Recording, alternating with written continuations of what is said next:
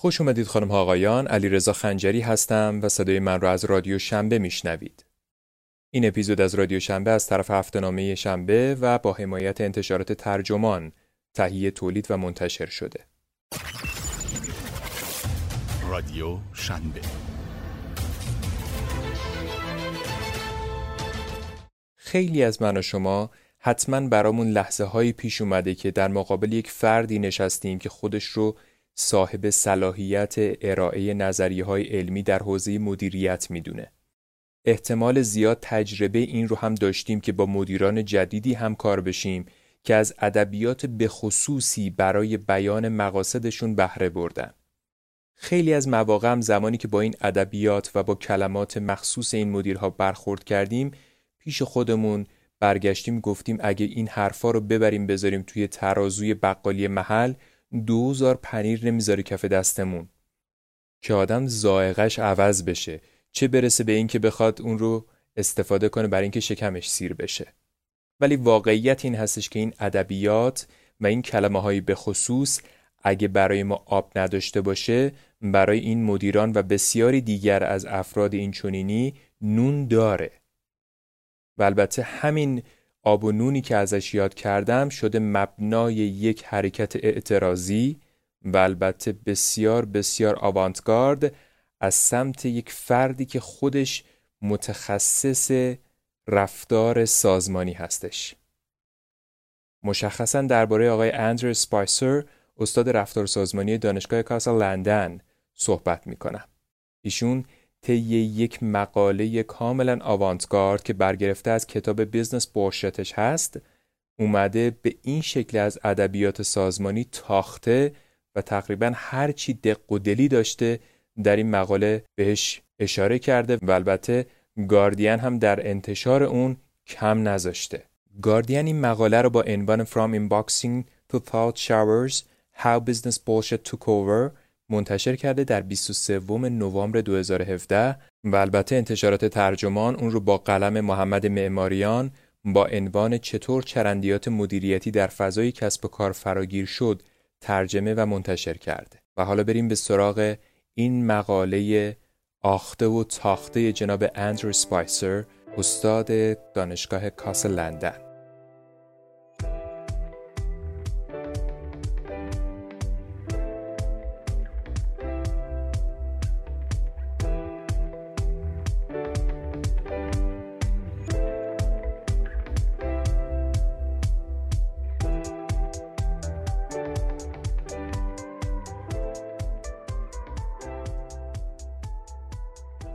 خب آقای اندرو سپایسر شروع مقالش رو با یک روایت تاریخی آغاز کرده و رفته به سراغ اوایل سال 1984 زمانی که مدیران یک شرکت تلفن به نام پاسیفیک بو یک تصمیم سرنوشت ساز گرفتن.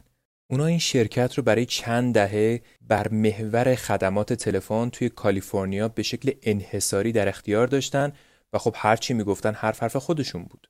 اما بعد از یه مدتی با یک مشکل مواجه شدن مشکلی که البته خیلی از پایونیرها یا افراد یا شرکت هایی که در یک حوزه سرامت هستند و تقریبا رقیبی ندارن باهاش مواجه میشن. و اون این هستش که رقیبای جدید دونه دونه براشون سبز شد. البته این بار به لطف مقررات زدایی. و اینطور شد که پاسیفیک بو به زودی با رقابت های سنگینی باید روبرو می‌شد.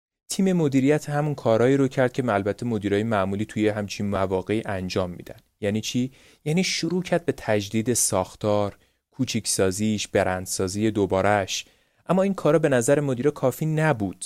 اونها یک دغدغه دیگه داشتن. احساس می‌کردن که یک فرهنگ درستی در پاسیفیک بول حاکم نیست. و اینطور بهش اشاره می‌کردن که انگار کارمندا مفهوم سود رو نمی‌فهمن و اندازه کافی روحیه کارآفرینی هم ندارن. همین باعث شد که تصمیم بگیرن برای یک رقابت در شرایط جدید 23 هزار کارمند خودشون رو از نو آموزش بدن. و این یک هزینه هنگفت رو روی دستشون میذاشت.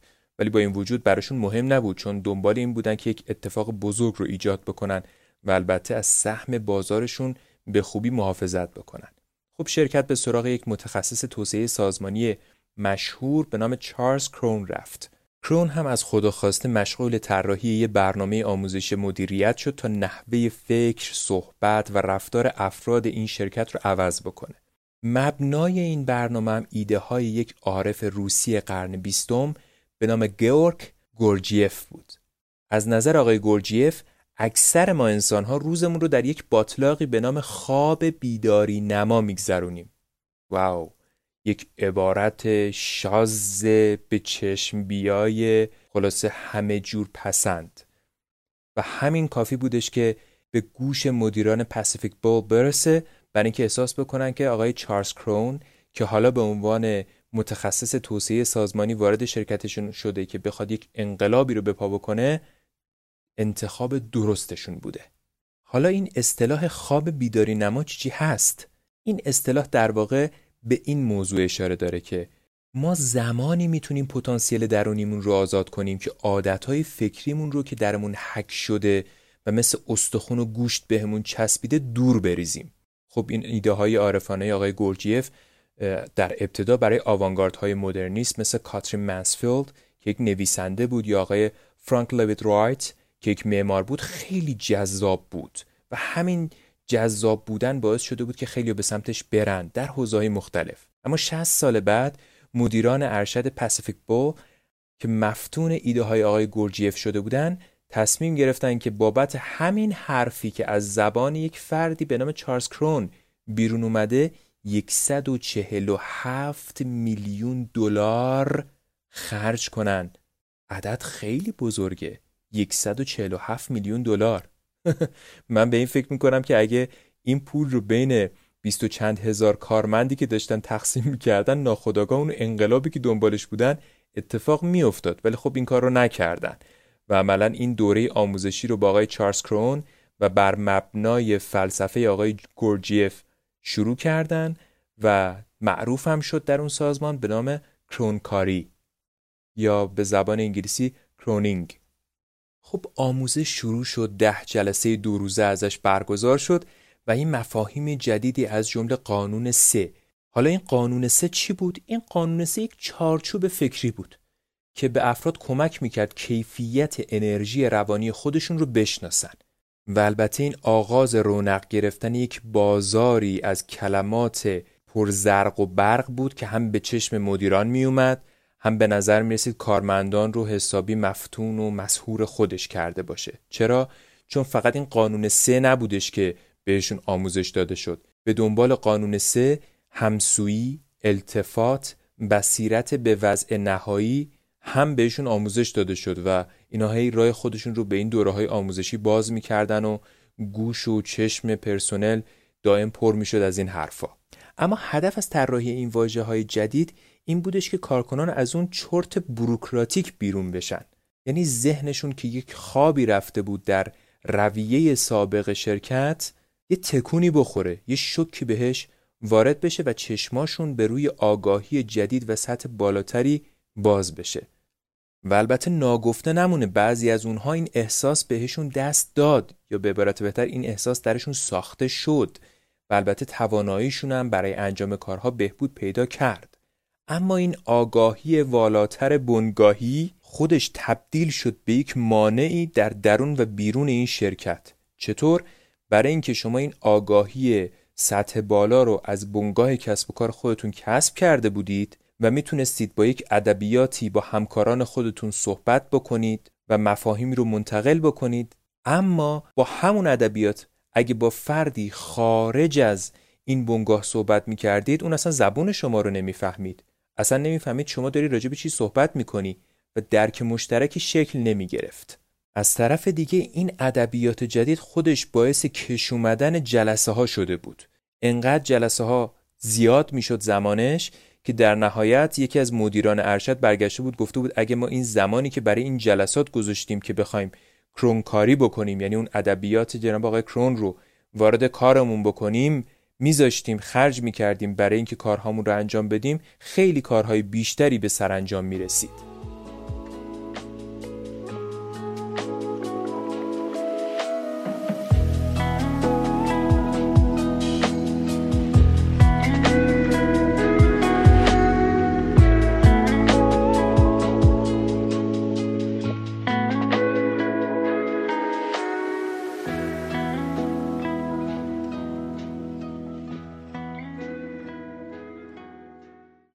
اندر سپایسر ادامه این داستان رو اینطور روایت کرده. میگه کرونکاری در قالب زبان رهایی بخشی روانی بسته بندی شد. یعنی این آقا اومد یک پکیج آموزشی ارائه داد تحت عنوان زبان رهایی بخشی روانی. اصلا کلمات و قلم به سلمبه هستش که کنار همدیگه ساخته و پرداخته شده برای اینکه دهان مدیران بسته بشه و سر کیسه شل بشه. محصولی که به قول آقای اندرو سپایسر مخصوص عصر جدید بود اما همه تهدیدهای یک بنگاه اقتدار طلب هم پشتش ایستاده بود و خب این در تضاد بود. خیلی از کارکنان هم احساس می‌کردن که برای پذیرش کرونکاری تحت فشار زیادی دارن قرار می‌گیرن. به عنوان نمونه یکی از اونها که عضو تیم یکی از جلسات کرونکاری بود در اعتراض جلسه رو ترک می‌کنه. ترک کردن جلسه همانا و رفتن مدیر مربوطه به دفتر مافوق اون کارمند همانا و در نهایت درخواست اینکه اون کارمند یا باید سازمان رو ترک بکنه یا مدیر مافوقش باید بذاره بره باعث شدش که عملا یک نزاع درونی شکل بگیره. نزاعی بین مدیرانی که عاشق این کلمات و اینجور ادبیات ها بودن و البته کارکنانی که در عمل این زبان و ادبیات چندان به کارشون نمی اومد. اما این وضعیت ادامه پیدا کرد. انقدر ادامه پیدا کرد که در نهایت یه سری از این کارکنان گفتن آقا چه کاریه؟ ما بلنشیم بریم حق و حقوقمون رو از سمت نمایندگان کنگره مطالبه کنیم حالا که زورمون به شرکت نمی‌رسه. و شروع کردن مکاتبه کردن. این مکاتبه کردن ها همانا و نوشتن گزارش های تند و تیز همانا. اونم در روزنامه های کسی رو انتشار در نهایت انقدر کار بالا گرفت که اداره تنظیم خدمات عمومی کالیفرنیا دست به کار تحقیق و تفحص شد و نهایتا این برنامه آموزشی به تعطیلی کشیده شد. ولی چه فایده؟ زمانی به تعطیلی کشیده شد که چهل میلیون دلار خرج رو دست شرکت گذاشته بود. حالا تو این اوضاع احوال یک برنامه نویس کامپیوتر که یک جوونی هم بودش در پاسیفیک بو در اوقات فراغتش یک کاریکاتوری رو خلق کرد که به بیرحمانه ترین نوع ممکن زبان مدیریتی رو به تمسخر گرفت. اونم اون زبان مدیریتی که الان به محل کارش هجوم آورده بود و حسابی داشت اذیتش می‌کرد. نه تنها اون رو که دیگر همکارانش رو. حالا این کاریکاتور چی بود؟ هیچی. یک کارمند دفتری بیچاره رو نشون می‌داد در کنار همکاران بیعلاقه و یک رئیس شرور و یک مشاور مدیریت شرورتر از رئیس. خب این کاریکاتور هیچ کاری هم نمی‌کرد همینجوری مورد توجه قرار می‌گرفت. حالا حساب بکنید که این بخواد بره در یکی از نشریات پرتیراژ هم منتشر بشه. دیگه چه شود؟ و خب البته اینطور هم شد. نه تنها در یکی از نشریات پرتیراژ که در روزنامه های سراسر دنیا منتشر شد و البته تبدیل شد اصلا به یک برند جهانی. اسم اون برنامه نویسم اسکات آدامز بود. و مجموعه رو خلق کرد که دیلبرت نام گرفت. اینطور هم که آقای اندر سپایسر گفته هنوزم که هنوزه این تصاویر دیلبرت رو میشه در هزاران اتاقک دفتری در نقاط مختلف دنیا دید که روی دیواراشون نصب شده. آقای اندر سپایسر این داستان رو اینجوری ادامه میده و میگه که درسته که کرونکاری تعطیل شد در شرکت پاسیفیک بو اما رویه کرونی ادامه پیدا کرد و این باعث نشد که این رویه در جاهای دیگه توسط افراد دیگه طرفدار نداشته باشه به فروش نره پول بابتش خرج نشه. و انگار که کل دنیا مبتلای به این کرون شده بودن. یعنی به دنبال این بودن که بخوان با این ادبیات و زبانی که حالا آقای اندرو سپایسر تحت عنوان زبان پوچی ازش یاد می‌کنه در ایمیل ها و اتاق های جلسات بنگاه های کسب و کار و آژانس های حکومتی و سازمان های مردم نهاد جریان پیدا کنه. تازه به تعبیر آقای اندرو سپایسر این بولشت یا چرندیات آقای کرون در برابر کلمات ابداعی و زبان ساختگی دیگران خیلی خیلی خوشخیم و لطیف به نظر می رسیدن و می‌شد اصلا ازش چشم پوشی کرد. آقای اندرو سپایسر برای اینکه نشون بده چقدر کلماتی که آقای کرون ابداع کرده بود در برابر کلماتی که بعدها به وجود اومد لطیف و خوشخیم هستن به چند نمونه اشاره کرده. کلمه هایی مثل ایده پروری، خیال مهندسی، inbox بازی بعد ادامه داده که این کلمه ها رو وقتی کنار کلمه مثل التفات می‌ذاریم می‌بینیم که این التفات بسیار مفهوم و معقول به نظر می‌رسه و این گونه میتازه به این ادبیات جدید مدیریتی که یه جوری buzzword ه ورد زبون مدیرا هم میشه. ازش صحبت می‌کنن بهش مینازن و حتی ممکنه پولم در بیارن باهاش. آقای اندرو سپایسر میگه این زبان به یک نوع زبان بین المللی سازمانی تبدیل شده که کاربردش برای مدیران میانی مثل همون دست دادنهای پنهانی فراماسونراست یعنی نشون دادن تعلق و جایگاه. این زبان در سراسر قلمرو اتاقک های دفاتر اداری تنین میندازه. این زبان گویا همه جا هست. به همه چیزم اشاره می‌کنه و البته به هیچ چیز عملا اشاره می‌کنه. این دقیقا عین عبارتی هستش که آقای اندرو سپایسر گفته و آقای محمد معماریان در انتشارات ترجمان اون رو اینجوری ترجمه کرده. اما انگار همیشه هم اینجوری نبوده. دست کم اینجوری که این مقاله میگه اینطور نبوده. یعنی انسانها وقتی در دسته های بزرگ کنار هم جمع میشن دیگه ناگزیر یه مقدار صحبت پوچ می‌کنن.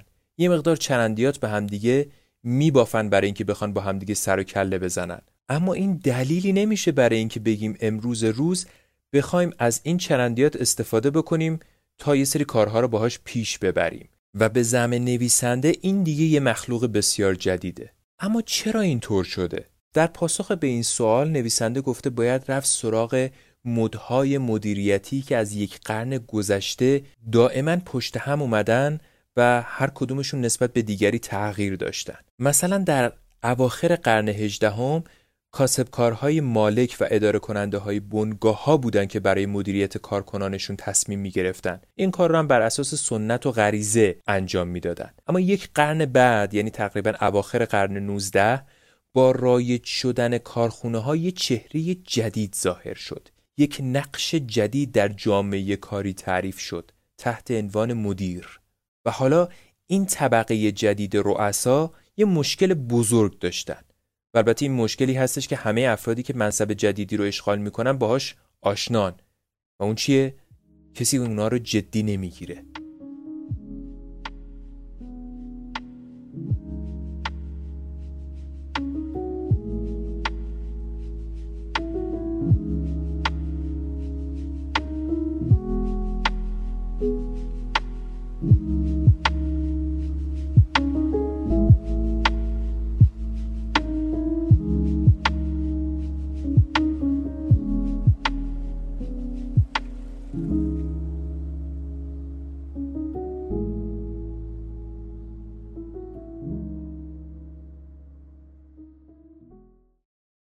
مدیرا برای جلب احترام تجملات حرفه‌ای قوام یافته‌ای که تو جامعه جا افتاده بود. مثل پزشکا و وکلا. از اون تجملات استفاده می‌کردن یعنی از پوششهایی به خصوص لباسهایی به خصوص و حتی ممکنه فیگورهایی به خصوص استفاده می‌کردن تا خودشون رو در نظر دیگران جا بندازن. چیزی که حالا تحت عنوان اثر جانشینی در دنیای روانشناسی ازش یاد میشه. یعنی یه چیزی بغل یه چیز دیگه قرار بگیره ناخودآگاه ما اون رو با اون چیز می‌شناسیم. وقتی اینها لباسهای شبیه پزشکا و وکلا میپوشن چون پزشکان و وکلا برای ما جا افتاده بودن پس اینها هم ناخواسته در ذهن ما جا افتاده میشن. خب حالا این آدما به طور ویژه این اشتیاق رو داشتن که نوع جدیدی از مهندس هم به حساب بیان. چرا؟ چون وقتی مهندس جا افتاده در جامعه کاری بعد برای اینکه خودشون رو بتونن جا بندازن چسبوندنشون به لقب مهندس خودش یک اتفاق خوب می‌تونست باشه. اما چطوری؟ با استفاده از ابزارهایی که تو دست و بال مهندسا وجود داشت. مثل کرونومترها و خطکشا یعنی کرونومتر دستشون می‌گرفتن می‌رفتن توی خط تولید. یا با یه خطکش می‌رفتن در مثلا اتاق نقشه کشی. خلاصه هر جایی که لازم بود اونجا حضوری نشون بدن از خودشون. و این فرایند جز اولین مدهای مهمی بود که در محلهای کاری به وجود اومد و تحت عنوان مدیریت علمی ازش یاد می‌شد. بعدا که زمان از پی زمان گذشت بونگاه ها شروع کردن به استخدام کارشناسایی که در حوزه کارایی فعالیت می‌کردن. چرا؟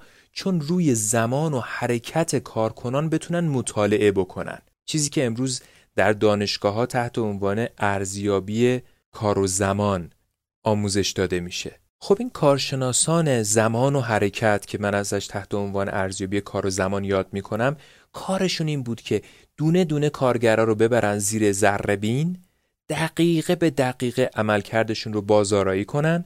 چرا؟ چون کاراتر بشن. هدفشون همین بود که کارگر رو انقدر به نقطه optimum و بهینه نزدیک کنن که مثل یک ماشین روغنکاری شده کار بکنه. و البته همه وظایفش رو به بهترین شکل ممکن انجام بده بعد بره خونه. حالا البته این موقع پیش خودتون فکر نکنید بالاخره جهان سرمایه داری غرب بوده و این چیزا ایجاب می‌کرده که بخواد انجام بشه. نه این فقط به غرب خلاصه نمی‌شد. بلکه استالین هم فشار آورد تا تکنیک های مشابهی رو تو کارخونه های سراسر اتحاد جماهیر شوروی اعمال بکنن. انقدر این وضعیت تشدید شد که ناخداگاه پاش به دنیای نقد اجتماعی باز شد. و چارلی چاپلین در فیلم مشهورش مادرن تایم یا عصر جدید که در سال 1936 اون رو ساخت فرقه مدیریت علمی رو حسابی مسخره کرد.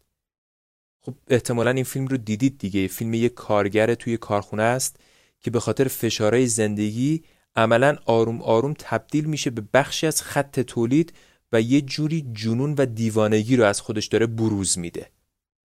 خب شاید پیش خودتون فکر بکنید که این انتقادا باد حواس دیگه. میاد و میره. چه اتفاقی میفته برای کارگر بیچاره؟ نه واقعیت اینه که اتفاق میفته. چرا؟ چون همین نقدهای اجتماعی در نهایت باعث شد محبوبیت مدیریت علمی به تدریج افول بکنه. دقت بکنید این حرفو کی داره می‌زنه؟ آقای اندرو سپایسر که خودش تخصصش رفتار سازمانیه. یعنی رفته کامل بررسی کرده دیده ا این نقدها در نهایت این تأثیر رو ایجاد کرده. ولی خب مدیرا هم بیکار نمیشینن. توی همچین شرایطی دنبال نسخه های جدید میگردن.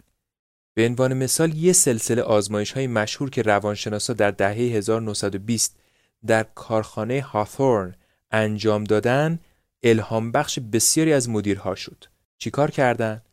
اومدن یک مجتمع تولیدی در ایالت ایلینوی که همون هاثورن بود رو بررسی کردن که ببینن آیا تغییرات محیطی مثل تنظیم نور و دما می‌تونه روی بهرهوری این کارگر اثر بذاره یا نه؟ واقعا چی فکر کرده بودن؟ فکر کرده بودن اینا مرغن که مثلا نور رو کم و زیاد بکنی بیشتر تخم بذارن یا کمتر؟ و جالب اینجاست که در کمال شگفتی متوجه شدن که این روشنایی یا تیرگی کارگاه هیچ تأثیری در سخت کاری کارگرا نداشته ولی در عوض یه چیزی عوض شده بود. و اونم میزان توجهی بود که آزمایش کننده ها به کارگرا داشتن. همین نکته باعث شده بود که یکی از پژوهشگرا که یک روانشناس استرالیایی به نام التون مایو بود نتیجه بگیره که جنبه های انسانی بسیار مهمتر از عوامل محیطی هستند.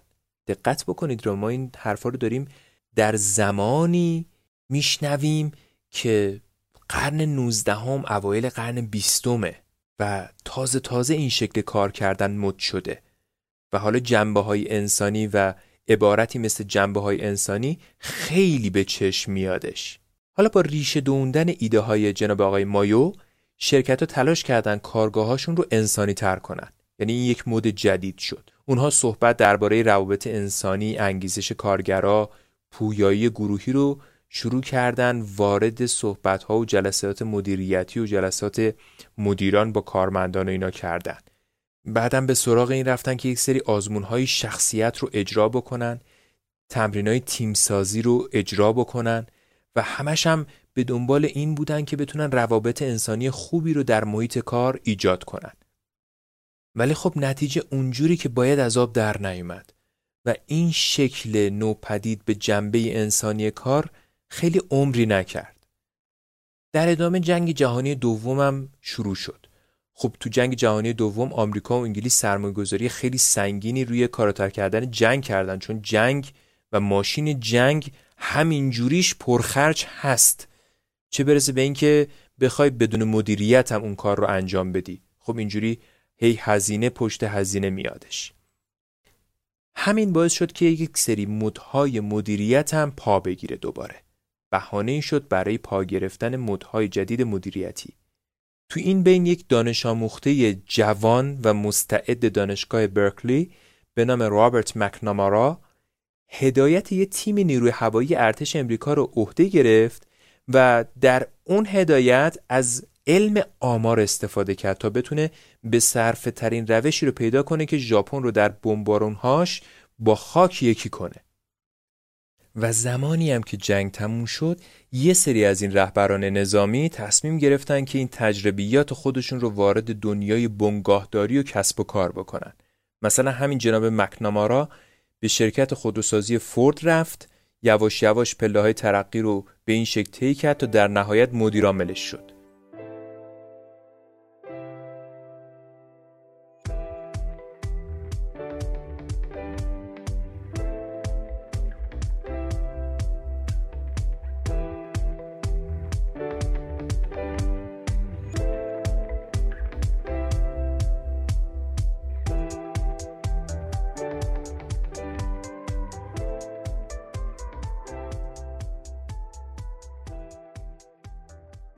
همین اوضاع احوال شرکت های مختلف هم مشتاقانه از رویه های ریاضیواری که این جناب آقای مکنامارا طی جنگ ابدا کرده بود استفاده می‌کردن تا بتونن بهترین راه رسوندن پنیر، خمیر دندون، عروسک های باربی به مصرف کننده های آمریکایی رو پیدا بکنن و بر اساس اون برنامه ریزی بکنن.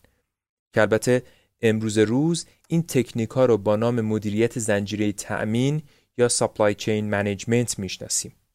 اما همچنان وضعیت یک کارگر در این فضای بزرگ کسب و کار تکون زیادی نخورده بود. همچنان سلسله مراتب سر جای خودش باقی بود و یک کارگر عملا یک پیچی بود در ماشین بزرگ کسب و کارهایی که به وجود اومده بودن البته اینطوری هم نبودش که این کارگرها خیلی ناراحت باشن چون یه سری از اونها راضی بودن برای اینکه یک شغلی رو به دست آورده بودن که می‌تونستن از طریق اون امرار معاش بکنن صبح برن سر کار بعد از ظهر برگردن و میزان دریافتیشون هم جوری بودش که یک سقفی رو بتونن بالا سر خودشون داشته باشن و البته به خانوادهشون نون برسونن. این کارگرا که البته یک لقبی هم داشتن تحت عنوان خاکستری پوش ها به خاطر پوششی که در کارخونه داشتن از زندگیشون لذت می بردن ولی همه خاکستری پوش ها اینطور نبودن. یه سری از اونها از بیمعنایی عمیق زندگیشون هم شکایت داشتن. احساس می‌کردن درست مثل فیلم آقای چارلی چاپلین که نشون میده یه سری گوسفند میرن داخل کارخونه تبدیل شدن به یک سری موجوداتی که صبح بلند میشن میرن کارخونه بعد از ظهر همون مسیر رو برمیگردن خونه. و انقدر این تفکر ریشه دون در جامعه کارگری که پس سربهاش در اواخر دهه 1960 احساس شد. و اون چی بود؟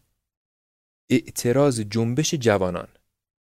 این جنبش یه سری شعار طراحی کرد تحت عنوان زندگی بدون وقت مرده لعنت به مرزها که رو دیوارا می نوشتن اونا می‌خواستن با این شعارها خودشون رو اظهار بکنن و بگن ما می‌خوایم خودمون باشیم. همون چیزی که واقعا هستیم ابراز بکنیم.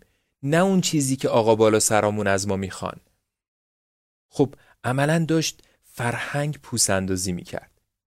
دهه هفتاد میلادی آغاز شده بود و حالا یک مد جدید مدیریتی پا به میون داشت میذاشت.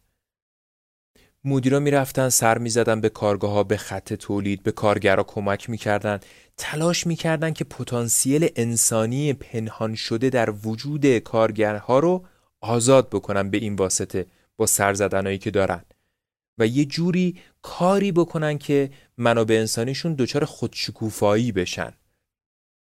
حتی یک سری حرکت های آوانتگارد انجام دادن مثل گروه های برخورد که تو اون گروه ها کارکنان بتونن بیان هیجانات درونی عمیقترشون رو بکاون. از طرف دیگه مدیرا رفتن به این سمت که در و دیوار محل کار رو هم تغییر بدن. یک طراحی جدیدی رو وارد کار بکنن که بیشتر از این که کارخونه باشه شبیه پردیسای دانشگاهی باشه. آقای اندرو سپایسر نویسنده این مقاله تو این نقطه که می‌رسه میاد یک اشاره می‌کنه به آخرین قسمت سریالی به نام مدمن. و برمیگرده میگه آخرین قسمت این سریال بهتر از هر جای دیگه این تغییر رو به تصویر کشیده.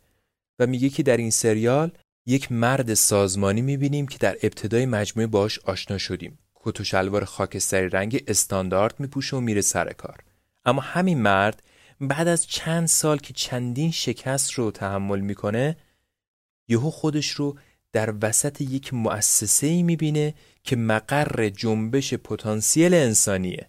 یعنی همون چیزی که مدیرا می اومدن تو خط و با کارگر و سر کله می‌زدن و خلاصه تلاش می‌کردن یک وجهه انسانی از خودشون بروز بدن که در نهایت اونها به شوق بیان و بتونن به خودشکوفایی برسن. آقای اندر سپایسر در این مقاله این تیکه از سریال مدمن رو اینطور توصیف کرده. ایشون برگشته گفته که اون اومد خودش رو در یه همچین فضایی دید اولش مقاومت می‌کرد اما از یه جایی به بعد دیگه خودش رو رها کرد و شروع کرد اعتراف کردن و داستان خودش رو بیان کردن و همزمان اشک ریختن از چیزی که برش گذشته.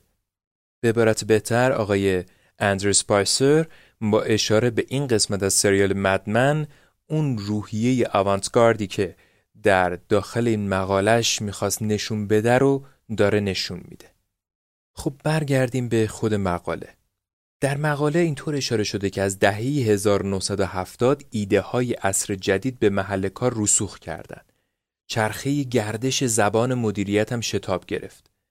و این یواش یواش ادامه پیدا کرد تا دهه 80 میلادی.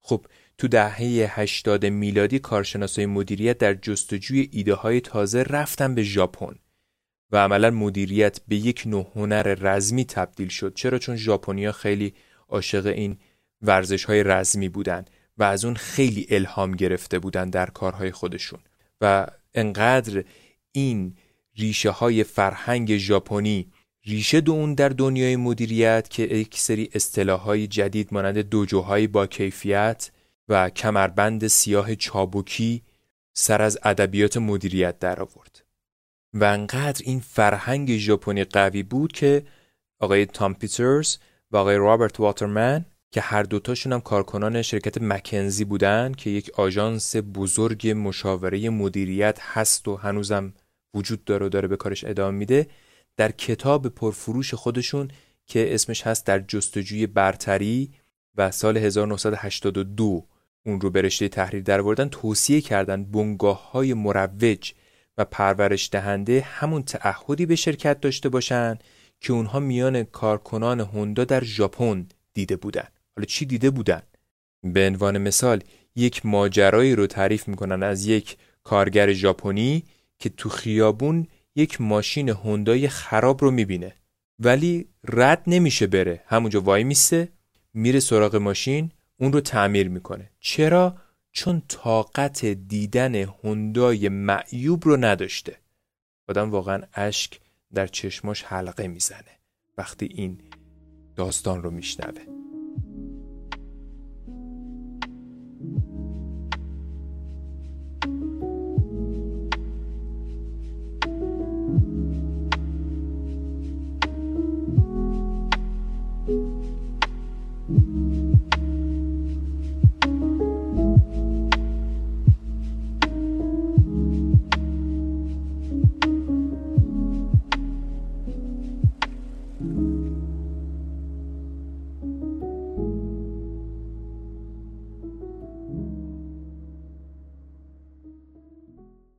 همزمان که مشاوران مکنزی در جستجوی حکمت شرق بودند، رواج ایده های مایکل جانسون از دانشکده کسب و کار هاروارد در میان متخصصای مالی وال استریت هم آغاز شد. به نظر این آقا یک بنگاه کسب و کار یک سبد از دارایی های مختلفه که افرادی هم که در اون بنگاه هستن جزی از اون دارایی ها هستن و از اونجا به بعد برچسب منابع انسانی چاپ شد دیگه با حرف ایشون یعنی human resource و خب این ادبیات جدید حسابی قوقا پا کرد و خوش درخشید و به چشم اومد چرا؟ چون شرکت ها باید سوده می شدن از طرفی نظر سهامدارا رو هم باید جلب می کردن. و اگه شرکتی نمی‌تونست درست نظر سهامدارا رو جلب بکنه یا به اون شکلی که باید سودده نمی‌شد در نهایت تصمیم به انحلال و یا فروشش گرفته می‌شد. هر قطعه کوچیک این شرکت هم مثل یک کسب و کار دیده می‌شد تو این ادبیات جدید مدیریتی و خیلی از سازمان ها که مفتون این دیدگاه شده بودن شروع کردن به ایجاد بازارهای داخلی در خودشون یعنی چی؟ یعنی افرادی که داخل خودشون کار می‌کردن رو هم به عنوان مشتریان دیدن توی دهه 90 میلادی بنگاه سخن پراکنی بریتانیا یا بی بی سی که مدیر کلش جان برایت بود سیستمی رو ایجاد کرد که در اون همه چیز از زمان در استودیوی ضبط تا تمیزکاری توالت در یک بازار پیچیده داخلی بدبستون می‌شد. تعداد حسابدارایی هم که بتونن همه اینها رو محاسبه بکنن و حقوق دستمزد رو بیارن بالا پایین بکنن انقدر زیاد شد و سر به فلک کشید که در نهایت اونا مجبور شدن که برنامه های تلویزیونی و رادیویی رو که می ساختن تعطیل کنن به چه علت؟ به این دلیل که خیلی از آدمایی که اون برنامه رو می ساختن مجبور شدن اخراج بشن و اصلا انگار یه چیزی این وسط داشت فراموش می‌شد که ای بابا اینجا یک شرکت سخن پراکنیه. اگه قرار باشه برنامه های رادیویی و تلویزیونی ساخته نشن به واسطه اینکه منابع انسانیش اخراج شدن که خب دیگه اصلا چرا باید این شرکت وجود داشته باشه؟ آقای نویسنده اینطور ادامه میده که با افزایش ولع شرکت ها برای جدیدترین مدهای مدیریت قوه تمیزشون هم کاهش پیدا کرده بود. یعنی دلیل این ماجرا رو به خاطر کاهش پیدا کردن قوه تمیز مدیران شرکت دیده بود که در نهایت اون اتفاقی شد که در بی بی سی الان راجبش صحبت کردیم. بعدم اشاره می‌کنه به دو روند عجیب و غریب اخیر که همین الان انگار وجود داره. تحت عنوان آماده سازی با مساعدت اسب. این یک شعاره که شما می‌تونید مردم رو هدایت کنید اما آیا توان هدایت یک اسب رو هم دارید؟ و البته نویسنده فقط به این سطح هم رضایت نمیده و میره سراغ یک عبارت دستساز دیگری تحت عنوان اتاقهای خشم اتاقی که کارکنان می‌تونن داخلش بشن با عصبانیت خودشون همه چیزو درب و داغون بکنن حتی تجهیزات دفتری، کامپیوتر و دیگر چیزها و حتی و حتی و حتی تصاویر رئیسشون هم بردارن از رو دیوار بکوبونن زمین و خودشونو خالی کنن. خب جالب دیگه نیست؟ یه بری داخلی اتاقی بزنی همه چیزو بتره کنی عکس رئیست هم بزنی زمین تیکه پاره کنی عکس رو که خالی بشی. خب آقای سپایسر اینطور ادامه میده که یک قرن از این جنس مدهای مدیریتی اومد و رفت. همشون هم پر از کلمات پوچ و آینهای به همون پوچیان که احتمالا این آین اشاره به همون خالی کردن خودشون در اتاقهای خشم هستش. و اینطور ادامه میده که ما هر روز مجبوریم با پیامدهای این تاریخ سر بکنیم. چرا؟ چون میراثدار این ادبیات هستیم. به عنوان نمونه یکی از جلساتی رو میاد اشاره می‌کنه که توی اون 64 مورد بولشت یا چرند پرند کسب و کار رو نشستی یادداشت کرده نویسنده. و بین اونها یه سری عبارت رو هم آورده انتخاب کرده داخل مقالش گذاشته مثل شیرجه عمیق ارتباطگیری رهبری فکر. خب انصافا این کلمات درسته که کلمات دستساز و من آوردی هستن ولی جذابن. هنوزم که هنوز با وجود اینکه ما داریم راجع به نقد این ادبیات صحبت می‌کنیم ولی اسم این کلمات که میاد آدم ناخداگاه براق میشه که ببینی یعنی چی.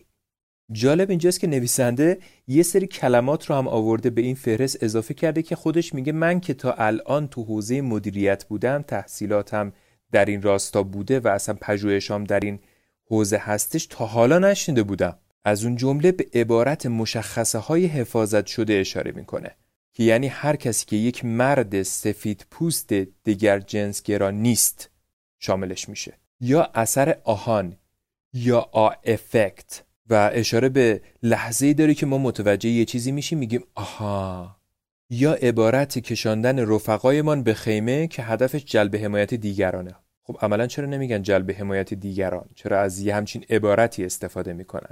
دقیقا اینها چیزهایی هستش که ذهن نویسنده رو درگیر کرده در این مقاله و باعث شده که اینجوری به این ادبیات مدیریتی یا به قول خودش این بولشت ها یا چرند های مدیریتی این گونه بتازه. نویسنده در ادامه میگه که پس از این جلسه ای که من این فهرست برداری رو کردم با خودم فکر می‌کردم چرا آدمایی که در بقیه موارد باهوشن چون این ساده گرفتار اینجور چرندیات کسب و کار میشن؟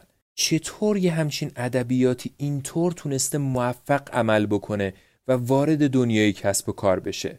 خب چند توضیح آشنا و معتبر برای موفقیت این ادبیات می‌تونه وجود داشته باشه. اولا اینکه افراد از زبان مدیریتی استفاده می‌کنن تا بقیه اونها رو با تجربه و کارشناس بدونن. یعنی وقتی کلمات قلم به سلم به استفاده می‌کنن دیگران فکر می‌کنن او عجب چه حرفای دهن پرکنی می‌زنه. از اون طرف ابهام ذاتی که این ادبیات داره کمک می‌کنه به افراد تا از زیر سوالای دشوار راحت شونه خالی بکنن. چون مبهمه دیگه. آدم نمی‌دونه به کجاش باید گیر بده. و در نهایت اینکه یک حقیقت ساده وجود داره و اون اینکه اگه چرندیات کسب و کار بعضیا رو آزرده خاطر بکنه ولی در بیشتر موقعیت های کاری ما تمام تلاشمون رو می‌کنیم که معدب باشیم و از مقابله باهاش بپرهیزیم. و عملا شاخ به شاخ نشیم. بگیم بذار حرفشو بزنه و بره. بر همینه که به جای اینکه چرندیات جاری در اتاق رو زیر سوال ببریم یا غوغا به پا بکنیم از الگویی که سایمون هاروود استفاده کرد استفاده می‌کنیم. یعنی چی؟ خب سایمون هاروود فردی بود که در سریال W1A که بی بی سی در تنز و تمسخر خودش ساخته بود حضور داشت. به عنوان یک مدیر برنامه ریزی راهبردی و هر زمانی که یک واکنشی می‌خواست به هر ایده‌ای که هر چقدرم چرند باشه نشون بده می‌گفت هوری یا به قول خودمون هورا! کاری که ممکنه هر کدوم از ما در مقابل آدمهایی که از این ادبیات استفاده می‌کنن انجام بدیم و بگیم که بله ای چه جالب چه جالب. در صورتی که واقعا جالب نیست. فقط می‌خوایم زودتر این آدم رو از سر خودمون باز بکنیم بریم به کار خودمون برسیم. ولی هر چه قدم که از این دلایل بیاریم و روی داریه بریزیم بازم نمی‌تونیم بگیم که چطور این چرندیات کسب و کار تونستن اینطور جا باز بکنن در دل مدیران کسب و کار. اینا همش دو سه تا دلیله.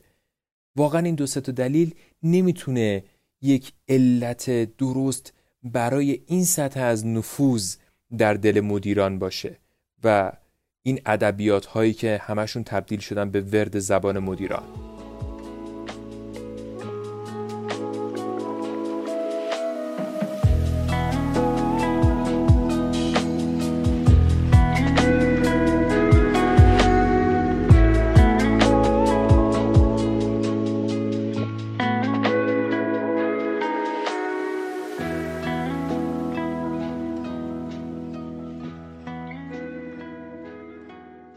خب در یک مقاله کوتاهی که یک انسانشناس به نام دیوید گریبر نوشته یک تبیین دیگه ای هم وجود داره یک ریشه شناسی دیگه ای هم وجود داره و اون اینکه با تعطیلی کارخونه هایی که در غرب کالا تولید می‌کردن و کارشون رو برون سپاری می‌کردن یا جایگزین می‌کردن با اتوماسیون بخش زیادی از اقتصادهای غربی کار زیادی دیگه ندارن که بکنن. حتی در دهه هفتاد میلادی بعضی از جامعه شناسان نگران بودند که این وضعیت به دنیایی منجر بشه که افراد باید راه های تازه‌ای برای پر کردن وقتشون پیدا بکنن. و عملا این یعنی اینکه یک تراژدی بزرگ برای بسیاری از افراد. اما برخلاف این نگرانی که به نظر می رسید که کار یواش یواش کم بشه بعد ما بیکار بشیم و یه جوری باید سر خودمون رو گرم بکنیم شاهد این هستیم که همگیمون وسواس کار گرفتیم. برای اینکه یک شهروند خوب باشیم. چرا؟ چون یک شهروند خوب یک شهروند مولده. ولی خب یک مشکل اینجا وجود داره. چه چیزی باید تولید بشه؟ اون مولد بودن در چه حوزه‌ای باید باشه؟ آیا اون مولد بودن به معنی چرند و پرند گفتنه؟ در پاسخ آقای گریبر انسانشناس گفته اینها ریشه در شغلهایی داره که من اسمشو گذاشتم شغلهای چرند. یا به اون شکلی که در انگلیسی وجود داره بولش جابز. در تجربه افراد این شغلا مطلقا بیمعنا و بدون هیچ فایده‌ای برای دنیاست. این البته نظر آقای گریبره و اینطور ادامه داده که در یک نظرسنجی که توسط مؤسسه یوگاف در سال 2015 انجام شده 37 درصد شرکت کننده های بریتانیایی گفتن که شغلشون هیچ فایده معناداری برای دنیا نداره. ولی افرادی که این شغل های چرند رو دارن بالاخره باید یه کاری انجام بدن دیگه. و اون کار تولید و توزیع و مصرف چرندیاته. خیلی جالبه ها. بنا به پیمایشی که آژانس نظرسنجی هریس هم در سال 2014 انجام داده اینطور گفته شده که کارکنای آمریکایی الان به طور متوسط 42 درصد از روز کاریشون رو صرف انجام کار واقعیشون می‌کنن. ولی 55 درصد باقی مانده رو صرف چیزایی مثل رسیدگی به ایمیل های بی پایان یا شرکت در جلسه های بیفایده می‌کنن که احتمالا در اونها این الفاظ چرند مدیریتی تا دلتون بخواد رواج داره و وقتها رو به خودش اختصاص میده. یا یه جوری زمان رو هرت می‌کشه. و این هرت کشیدن زمان توسط این الفاظ چرند و پرند باعث شده که زمان کار کردن طولانی بشه کارمندا تا دیر وقت بمونن که کار واقعی خودشون رو انجام بدن و این یعنی اضافه کاری و هزینه رو دست سازمان گذاشتن و البته هزینه های فرصت برای زندگی روی دست کارمند یا کارگر گذاشتن. چون بیشتر وقتشو داره سر کار میگذرونه. نویسنده مقاله به اینجای نوشتش که می‌رسه اینطور میگه که یه چیزی ولی هنوز برام معماست و اون اینکه چرا خیلی از افراد برای این کار پوچ دست مزد می‌گیرن. البته به نظرم باید سوال رو جور دیگه مطرح می‌کرد. چرا خیلی از افراد بابت این کار پوچ پول میدن اصلا؟ ولی به شکل اونجوری نوشته دیگه. برای دلیل آوردن این کار به سراغ دیوید گریبر در کتاب آرمان شهر قانونها رفته و ریشه رو در شیوع بروکراسی پیدا کرده. به این شکل تعداد فرمایی که باید پر کرد رویهایی که باید طی کرد استانداردهایی که باید رایت کرد خیلی خیلی بیشتر از گذشته شدن. امروز روز بروکراسی نقابی روی چهرش داره تحت عنوان زبان تغییر. سازمان ها پر از آدمایی شدن که کارشون ایجاد تغییره اما تغییری که هیچ دلیل واقعی و موجهی نداره. آقای اندر سپایسر نویسنده مقاله میگه ساخت تغییرات سطحی مستلزم تأمین دائمی مدها و حوثهای جدید مدیریتیه.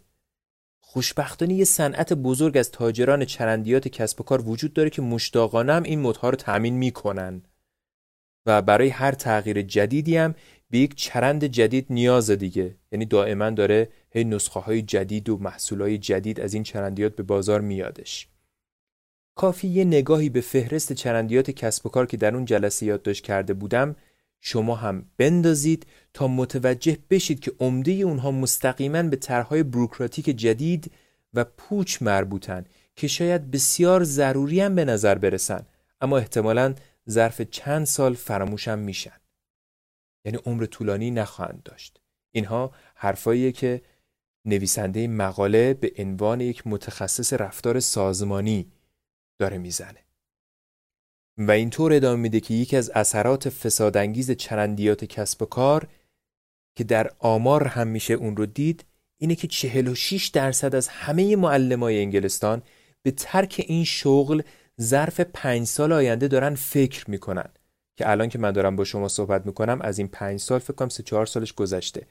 و دو تا دلیل رو برای این تصمیم برشمرده.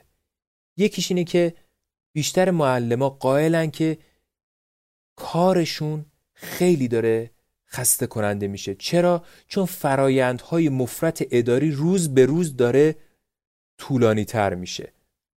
و خب دلیل دومشون هم کمبود زمان و فضاییه که وقف آموزش دانش آموزا بشه.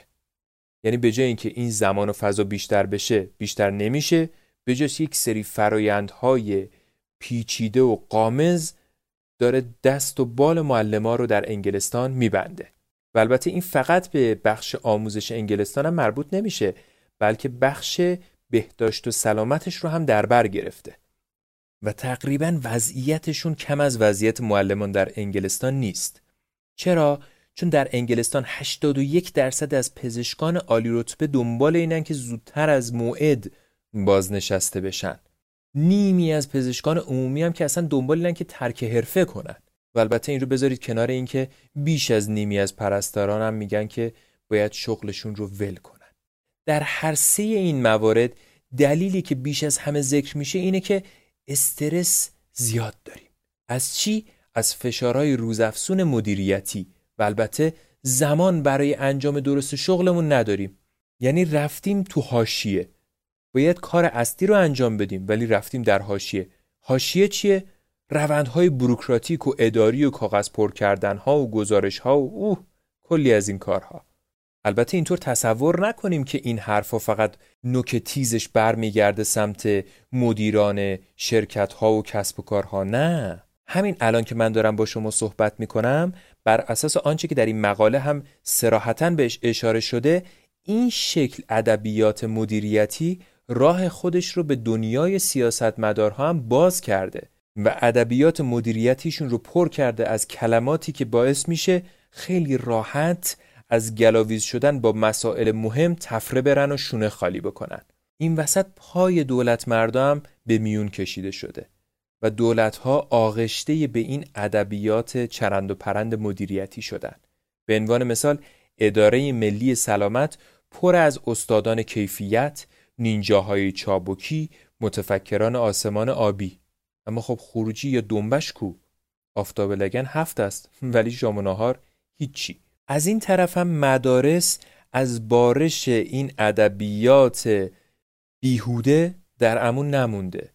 و همین الان که من دارم با شما صحبت می‌کنم و بنابر آنچه در این مقاله سراحتا بهش اشاره شده پچ پچ های نامفهوم کسب و کاری مثل عزم، کلاس برعکس و تسلط روی سر دانش آموز و معلم و کسانی که در مدارس هم هستن داره باریده میشه. بچه هم که خوب سری یاد می‌گیرن دیگه. یعنی شاهد یک نسلی از بچه ها خواهیم بود که میان بزرگ میشن و با این ادبیات خو گرفتن.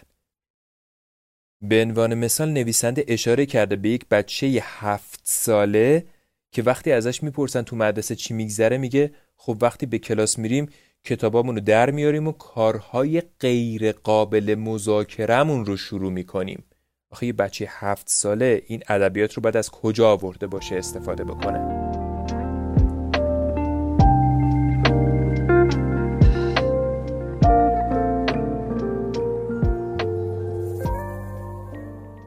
آقای رابرت فلیپس مدیر سابق روابط عمومی در مقدمه کتابش با عنوان حرفم رو قبول کنید. روابط عمومی مرده داستان جالبی تعریف می‌کنه. ایشون میگه یک روز مدیرعامل یک شرکت جهانی باش تماس می‌گیره و از یک حادثی تلخ و جانکاه پشت گوشی براش پرده برداری می‌کنه. حالا داستان از چه قرار بوده؟ هیچی. یکی از کارخونه های این آقا آتیش گرفته صد تا خانوم تو این آتیش سوزی جونشون رو از دست داده بودن. و حالا این مدیرعامل چی می‌خواست؟ خواسته این مدیرعامل واقعا عجیب بوده. ایشون میگه رئیس هیئت مدیره اعصابم خورد کرده. فکر می‌کنه ما نتونستیم پیاممون رو به دیگران برسونیم. ما به قدر کافی بر اعتبار CSR یا مسئولیت اجتماعی بنگاهمون انگار تاکید نمی کنیم. آقای فیلیپس به ما کمک کن که چطوری می‌تونیم روی CSRمون و اعتبارش یعنی اعتبار مسئولیت اجتماعی بنگاهمون تاکید کنیم جوری که این قضیه ختمه به خیر میشه. های فیلیپس میگه من با تعجب مونده بودم من به این چی بگم؟ تنها جوابی که بهش دادم اینه که آقا درست زمانی که هنوز دود از جسد این خانوم ها داره بلند میشه یه همچین درخواستی داری؟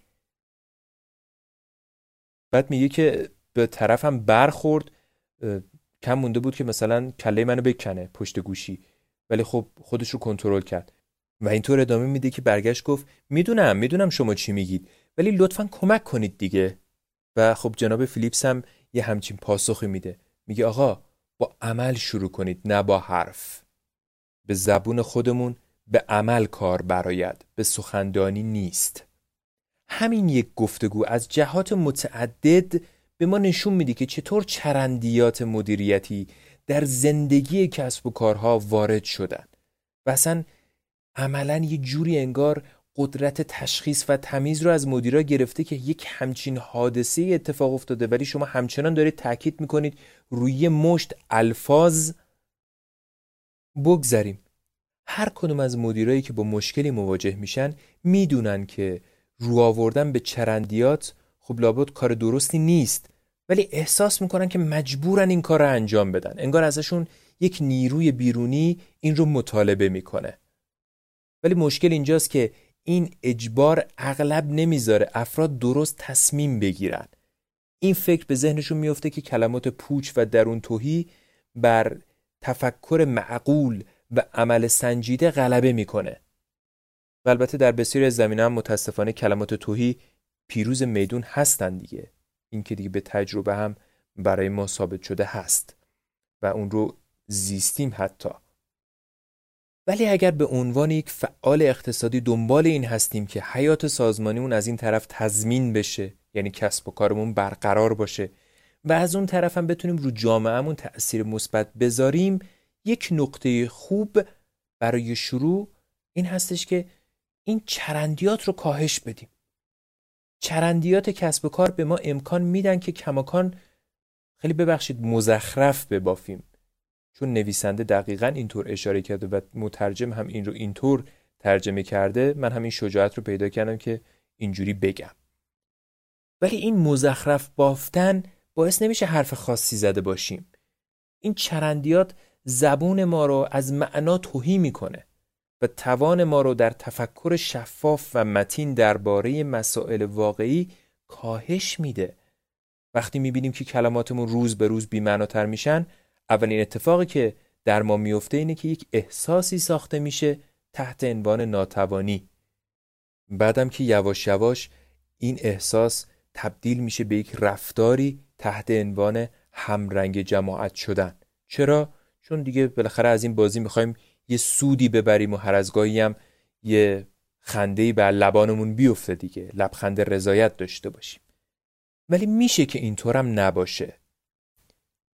چرندیات کسب و کار رو میشه و باید به چالش بکشیم. هر کدوم از ما با امتناع از بکارگیری زبان توهی مدیریت می‌تونیم این وظیفه رو به عهده بگیریم. می‌تونیم نذاریم که یک مجرای دیگه برای گردش این زبان بشیم. تبدیل به کانالی بشیم یا تبدیل به زبانی بشیم یا تبدیل به صوتی بشیم که دیگرانی برای کسب منفعت شخصی تولیدش کردن و ما عملا داریم اینجوری آب به آسیاب اونها میریزیم. در این فرازهای پایانی مقاله نویسنده میگه به جای چشم غره رفتن و چک کردن ایمیل هامون بهتر خواستار چیز معنادارتری بشیم که اون چیه؟ کم کردن چرندیات کسب و کار. اون چیه؟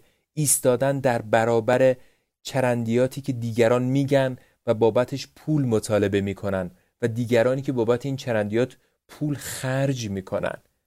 روشنه که تلاش های تک تک ما کفایت نمی‌کنه. بله.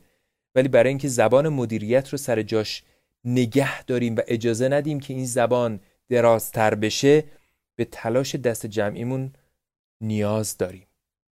به زعم آقای اندرو سپایسر نویسنده این مقاله ما به یک جنبش ضد چرندیات نیاز داریم تا یک مشت محکم بزنیم. به دهان یاوگویانی که با یاوگویی به دنبال کسب منفعت شخصی برای کسب و کارشون هستند یا به دنبال کسب امتیاز برای حوزه تحت مدیریتشون هستند نویسنده اینطور ادامه میده که شاکله این جنبش مردمی با سبک و سیاقهای مختلف زندگی که متعهدن زبان توهی از معنا رو باید ریشهکن کرد. این جنبش چرندهای مدیریتی در حکومت در فرهنگ عام پسند در بخش خصوصی در آموزش و در زندگی های خصوصیمون رو باید زیر سوال ببره. و البته این یک مانیفست یا یک شعار تبلیغاتی نیست که نویسنده گفته باشه چون اون اینطور ادامه میده که در نهایت زیر سوال خواهد رفت. یعنی انقدر مردم، کارمندا، کارگرا به سطوح میان که در نهایت این چرندگویی ها رو در نطفه خفه می‌کنن. و نویسنده اینطور ادامه میده که چون این جنبشی به یاد مردم میاره که هر کدوم از نهادهای ما زبان و مجموعه غنی سنتهای خودش رو داره که گسترش زبان توهی مدیریت تیشه بر ریشه اونها می‌زنه.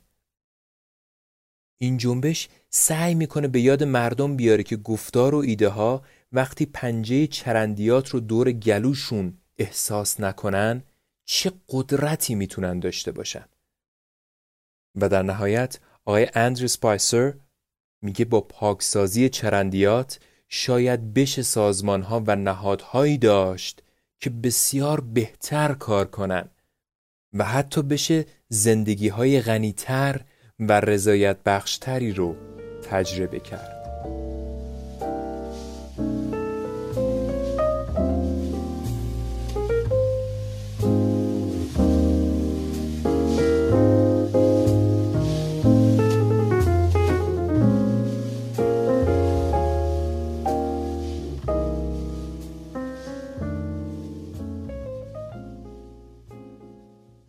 خانم ها آقایان این روایت من علیرضا خنجری از مقاله‌ای بود که تحت عنوان چطور چرندیات مدیریتی در فضای کسب و کار فراگیر شد. مقاله‌ای که به قلم آقای اندرو سپایسر متخصص رفتار سازمانی به رشته تحریر در اومده بود در گاردین منتشر شده بود و انتشارات ترجمان اون رو با ترجمه آقای محمد معماریان و با این عنوانی که براتون گفتم در سال 96 منتشر کرد. و حالا در رادیو شنبه ما این رو به شما تقدیم کردیم. اگر از این اپیزود رادیو شنبه لذت بردید ممنون میشم این لذت رو با دیگران هم به اشتراک بگذارید. این رادیو شنبه بود که شنیدید از طرف هفته نامه شنبه و با حمایت انتشارات ترجمان. خدا نگهدار. رادیو شنبه.